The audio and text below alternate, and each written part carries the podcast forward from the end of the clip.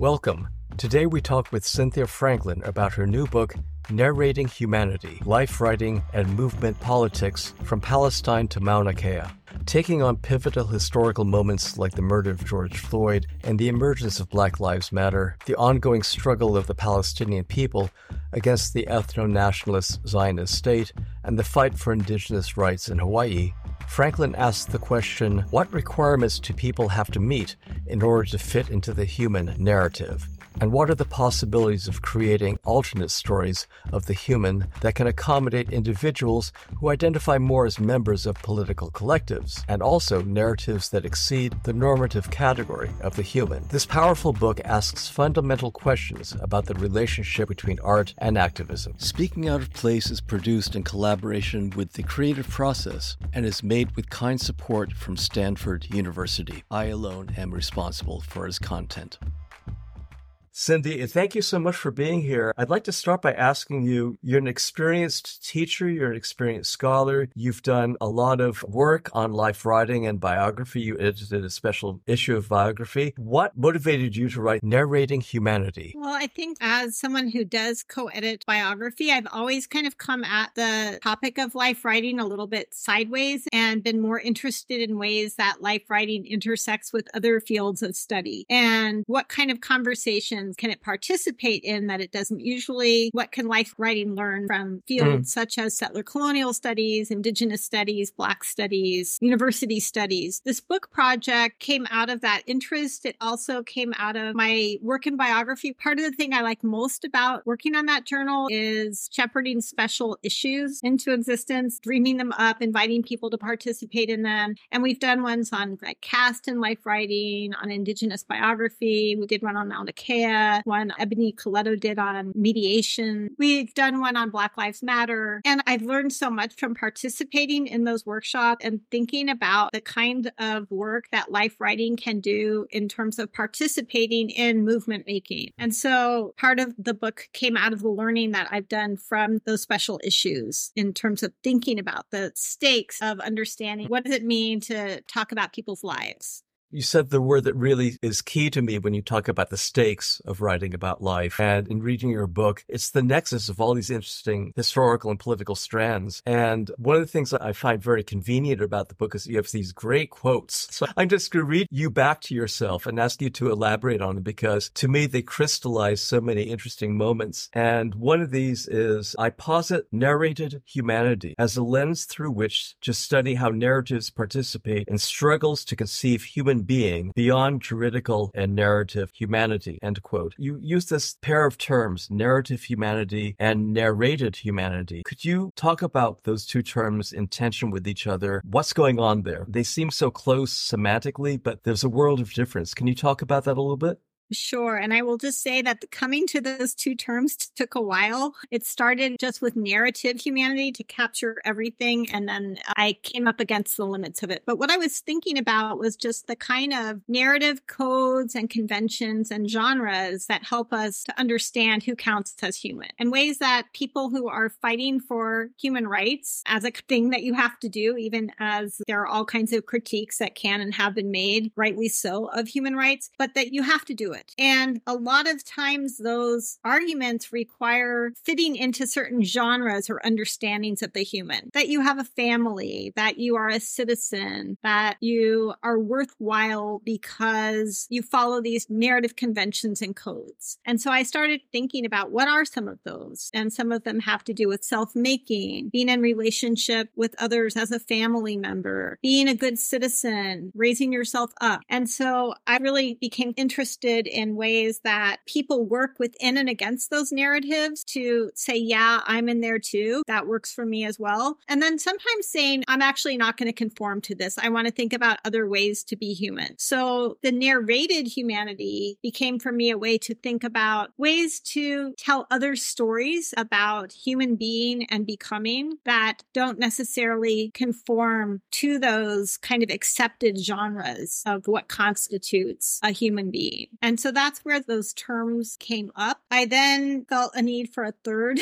term of grounded narrative humanity because I think by the end of this book, I started thinking about the limits of working within the category of the human. And this became especially pressing being in Hawaii and the movement for Mauna Kea was really taking hold as I was finishing up this book. And one of the things that happened in immersing myself in that movement was really thinking in a serious way about the violence that is done when you isolate the human from other life forms and think about the human as the main thing, as opposed to humans in relation with land and waters and other non human life forces. Mm. And so, in a way, that was going to be an epilogue for the book. And I really credit the editor, Richard Morrison, for challenging me to mm-hmm. write another chapter, which I then took another year to do in terms of really thinking about what happens if you actually don't take the human as an isolated category and instead work with a set of norms that come out of indigenous ways of knowing, where the human is a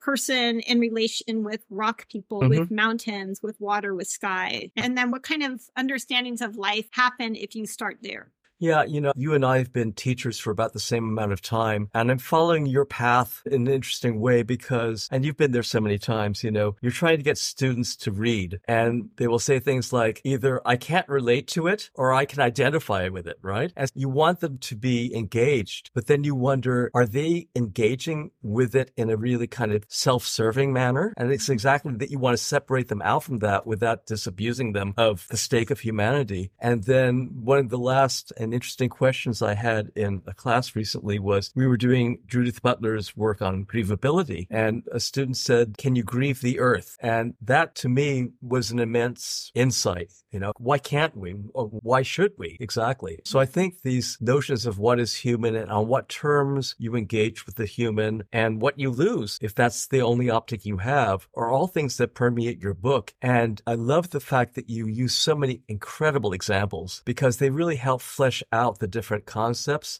and delineate the difference between them, even though you are so subtle to show that there's a lot of overlap. So you, you manage to be both very clear and also very accommodating of complexity. And so much of it has to do with developing a consciousness that's politically helpful. And this is another paragraph that I want to read from you. You say acts of narrated humanity that emerge out of contemporary movements committed to intersectional solidarity and abolitionist and decolonial forms of care and community offer pathways to being human that break with narratives of the human found in capitalist and colonial extraction and human disposability, criminalization, and incarceration. And this contrast comes out nicely in another passage, and I'm just going to put them together. Insisting on being recognized as human is not enough. That cannot serve as an end point you have to attend to processes of dehumanization and how they can be understood structurally in terms of their embeddedness in workings of civil society, and to how meaningful opposition to dehumanization requires bringing new worlds into being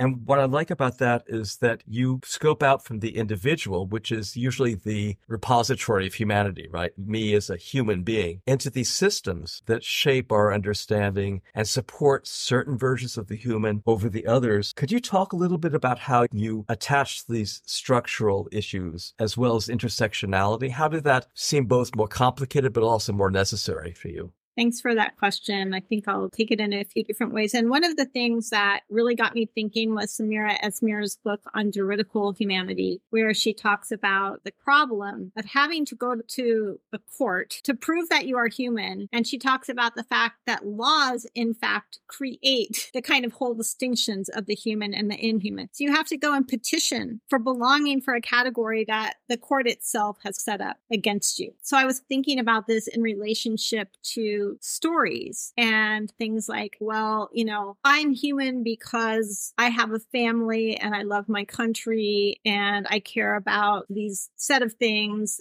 And it's dehumanizing to have to assert that you're human and you shouldn't have to do it. And it's also once you start doing that, you're just widening an umbrella, like a multicultural umbrella. You're just making it bigger, but you're always going to be excluding things and making room for yourself. And this is really where my interest in Palestine has come into play is I feel like Palestine often became a kind of barometer for testing out these issues of are you just broadening a multicultural umbrella? Because Palestine often cannot be accommodated in that yep. umbrella. And so to make a space for yourself in conceptions of the human that are going to not make space for other groups and you can identify who those other groups are and think about them. If they're not there, then the work that you've done is not working. And it goes back to the none of us are free until all of us are mm-hmm. free, mm-hmm. which is kind of a truism at this point or a slogan, but it's also something that's really hard to realize. And I feel like it's a serious thing to keep going back to and thinking, how is this working in relation to that formulation and taking that very seriously? And then you really do need a kind of intersectional mm-hmm. analysis and understanding of who's going to count as human. You can't base your humanness on the dehumanization of others. And that's how things are structured. Exactly. That's exactly it. And it's interesting that you mentioned earlier on in our discussion Ebony Coletu's work. And her dissertation here at Stanford was called Forms of Submission. And it was all about the forms that people had to fill out in the early 20th century in order to get welfare or whatever. They had to fit into these literal forms and contrive a narrative that was always from a position of being a supplicant within an institutional framework. And then, of course, Ebony became one of our closest colleagues working for Palestine. So these mm-hmm. issues are so intersectional, right? You can't take this abstract notion of forms and institutions and imagine that something like that isn't happening when the Palestinians, they might be citizens and names in, in Palestine, but they're not really in an institution. They're always there as kind of an outlier. I think one of the things that really helped me was when you actually got to texts. And as I said at the beginning, you have a remarkable set of texts. You analyze, for example, Ryan Coogler's Fruitvale Station compared to Ta-Nehisi Coates' book, Between the World and Me. So which camp, and I know the answer, but I'd like you to flesh it out for our listeners.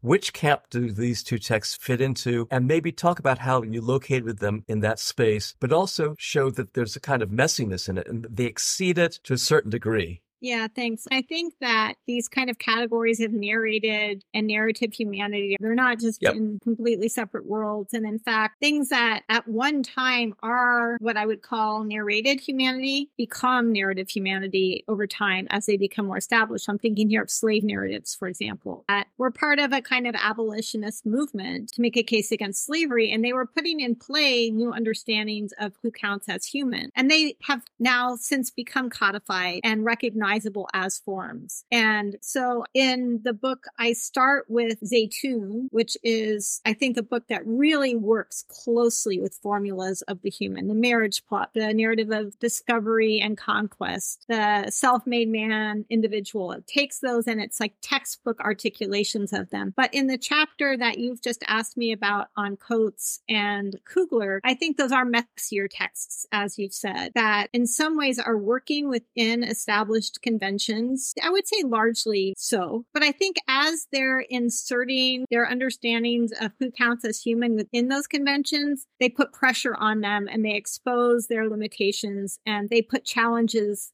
to them. So a film like Fruitvale Station, which really puts Oscar Grant at the center of the film and it shows that he doesn't have to be some perfect human being for his life to matter. And I think the film does a very good job of taking a complete lack of interest in the individuals who were responsible for his death. It's just like they are just cogs in a machine. They are just part of the background noise of the BART station. Mm-hmm. whole structures at work that are responsible for Oscar Grant Grant's death. And I think the film at the same time shows his humanity insofar as he is someone who's like trying to get his shit together. Mm-hmm. He's failing sometimes and he's just going about his life. And I think the film asks us to just kind of witness that and see that he's not allowed to just be some guy who sometimes is late for work, who's, you know, selling weed, who is maybe not the world's best father, is learning to be a father. And that is all part of, I think, what attaches us to him. And it also is something that isn't necessary to prove that he did not deserve to be shot dead at a BART mm-hmm. station. So I think the film kind of relies on these narratives about being a family member, about making good for yourself, about being a good citizen at the same time as it shows that Black people do not have access to those narratives because of structures of racism that refuse to allow them access to those narratives. So I think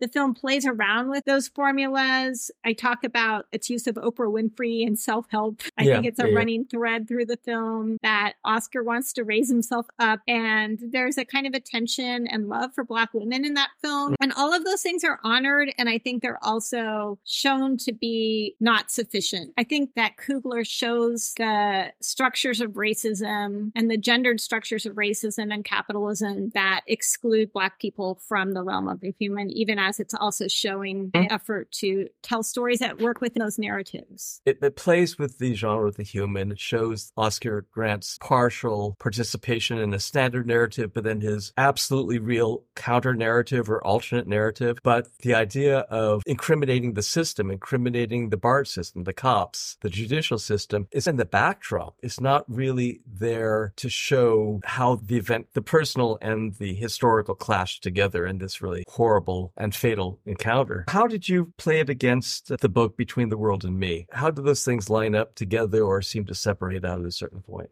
I put those texts together because they just are ones that are often associated with the BLM movement. One as kind of having helped given rise to BLM, and that would be the Fruitvale Station. And then Coates, of course, because it's just so widely read and taught. Mm. And that is a text that the more I looked at it, the more I felt that it was in tension with BLM as a movement in many ways. And, and the tensions I felt were largely created through its adherence to some of these narratives about what it means to be human. Mm-hmm. Look at the kind of Künstlerroman or the narrative of becoming an artist, becoming a great writer. I think that's a very important narrative that runs through that book that is a bit in tension with the Afro pessimist elements of that narrative. I was initially much more interested in looking at that book in relationship to Afro pessimism as well as to BLM. Mm. And that dropped out of my analysis a little bit because it just became too big of a structure yeah. for the chapter mm-hmm. to mm-hmm. support. Mm-hmm. But I think there is a way that the book is both advancing this kind of ontological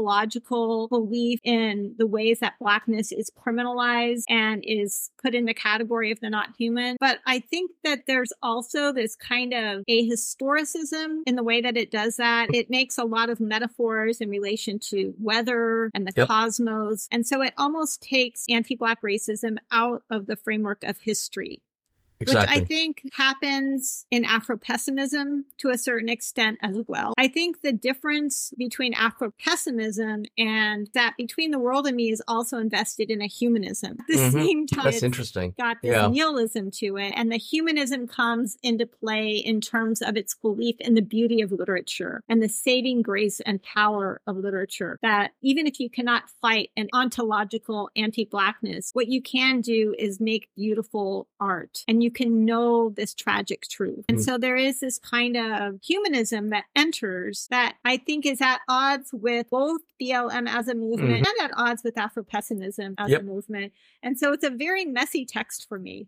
you put it so beautifully. No, you really hit the nail on the head. It seems very real at the same time, right? That you can mm-hmm. see his positionality would be comfortable in that caution because of his celebrity in a way and because of the kinds of attention that he has by of that the way that he artistically puts it together, it seems seamless. It seems to be of a whole piece and it doesn't seem to have the messiness that you and I and others who are critical of the text point out, right? What he's had to finesse in order to get that. So I'd like to move on to two other texts that are really clear, clearly delineated as different from what we've been talking about. And that's When the World Calls You a Terrorist by Patrisse Cullors and asha bandele and Steven Salaita's and civil rights. Because when you bring in that dyad as a pair and form that contrast, then your analysis seems crystal clear to me. Then there, there's no overlap at all. There's such different texts from the two that we've just been discussing. Can you talk a little bit about these other texts? I was interested in following the chapter on the Coates and the Coogler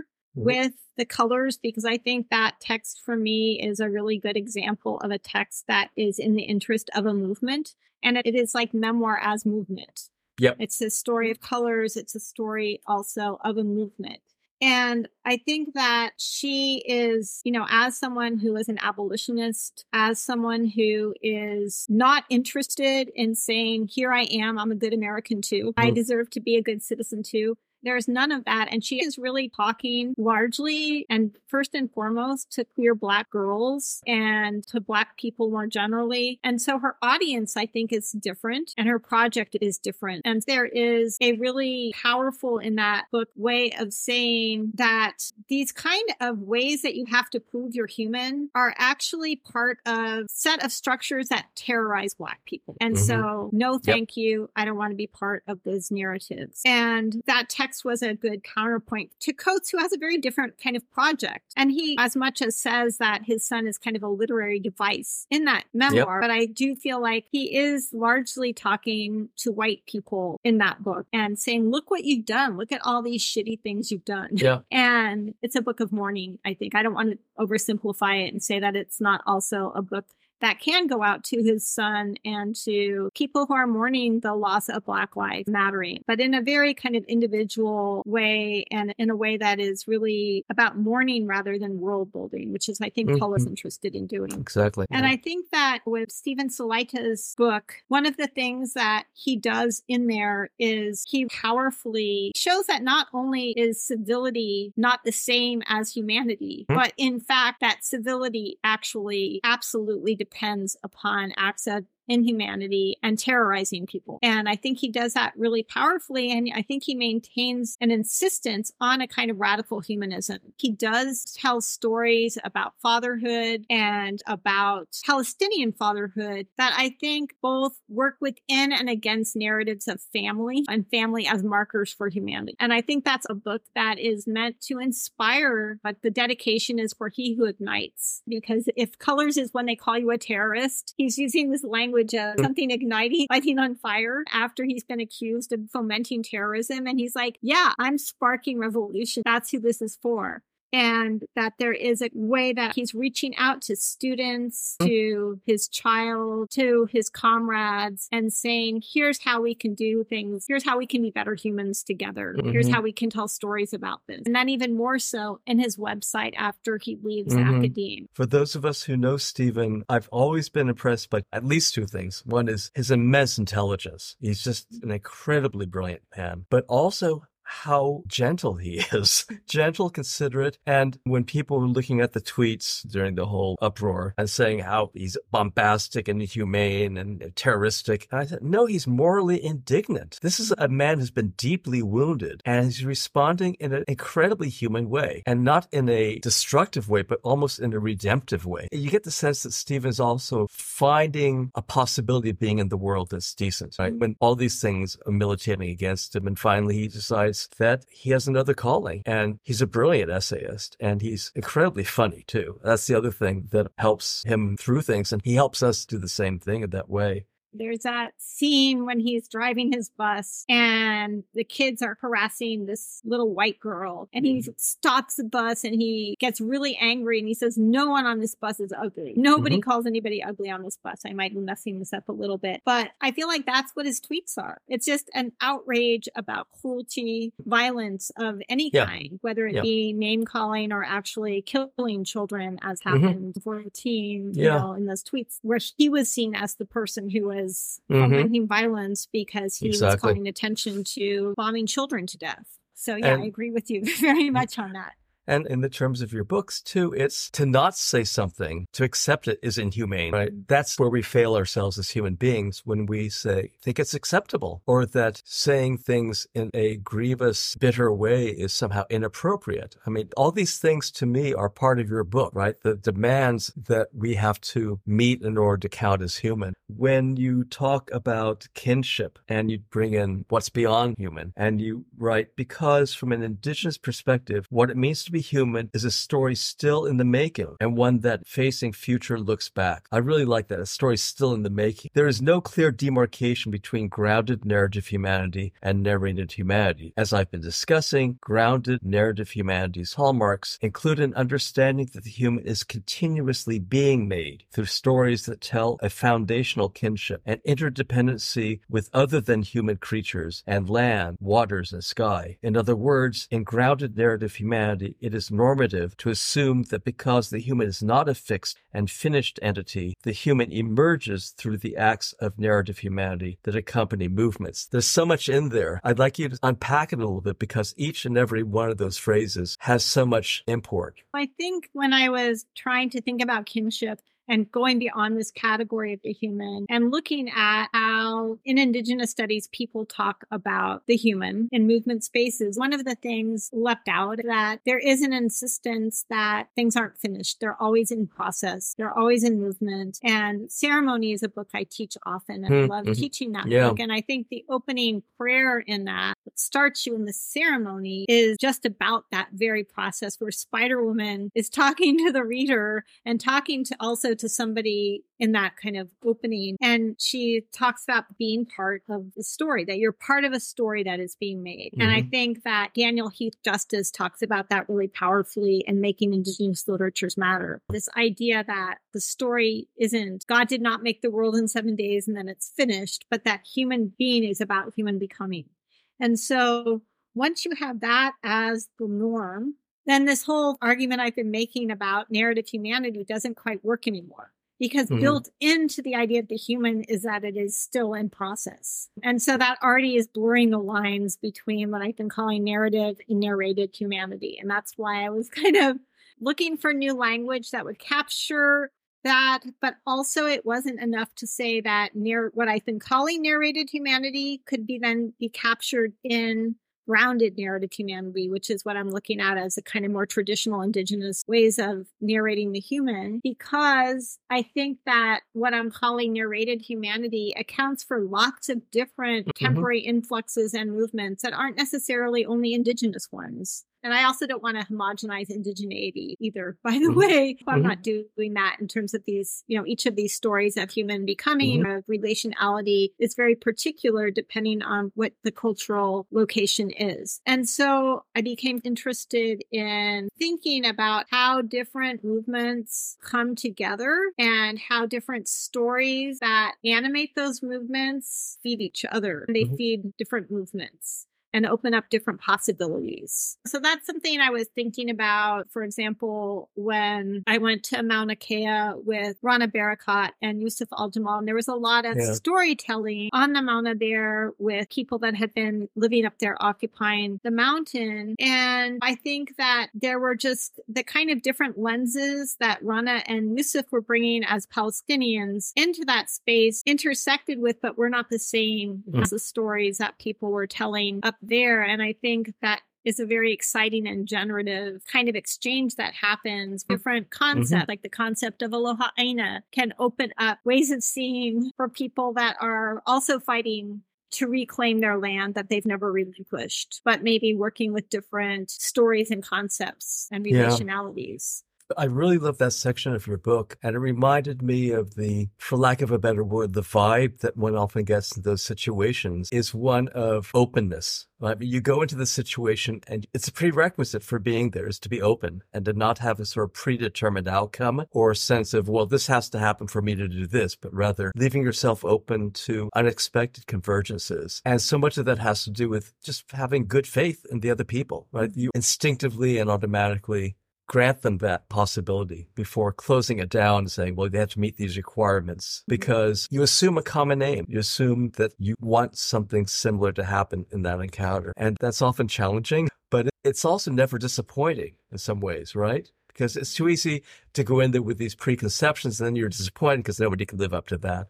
But when you have the kind of fluidity that you're suggesting and you're embodying. It's really powerful. Your book does so much and it's so useful to everybody who's a teacher, especially in the classrooms in the world that we're living in today, where it's so polarized when people feel with good reason defensive and wanting to be a member of one team or another. I think your book does the work of asking us to be patient and wait for things to happen rather than insist on them happening quickly and easily. And it's just much more interesting at base to imagine that life and humanity and extra humanity, if that's a word, has so much to offer to us if we just shut up, you know, before we start talking. So, is there anything else you'd like to mention for the book? Mm-hmm. just that I was really happy to have the cover art come yeah. from Joy Enomoto, and it's a digital image of mm. a lung with a damaged trachea. And I really love the way that she did the branches of the lung, like tree branches that Whoa. are connected to one another. So there's a kind of rhizomatic movement to the cover and one of both violence, but also of persistence, mm. life, and of breath, because also the idea of breath, Ea, and the breath in Hawaiian is Ea, which also means rising. So this kind of capturing of the importance of breath as something that joins together mm. humans and non-humans in interdependent ways, and also rising in the midst of violence, mm. of interconnectivity was something that I felt like the image captured that I was happy to have captured about the book. So for our radio audience, you will have to buy the book to see the beautiful cover. And the book is called again Narrating Humanity, Life Writing and Movement Politics from Palestine to Mauna Kea by Cynthia G. Franklin. And it's a perfect book also to be on a podcast called Speaking Out of Place. So the breath and the voice and the discordance is all of a piece. So Cindy, it's always wonderful to talk with you and congratulations on this really wonderful book that does so much important work in the world. Thank you so much. Thank you for having me, David. It's great talking with you. Please take a moment to like this episode and subscribe to this podcast. This will help bring it to other people's attentions. You might also follow me on Twitter at Palumbo Liu and let us know about any subjects you would like us to cover or people or groups you'd like us to interview.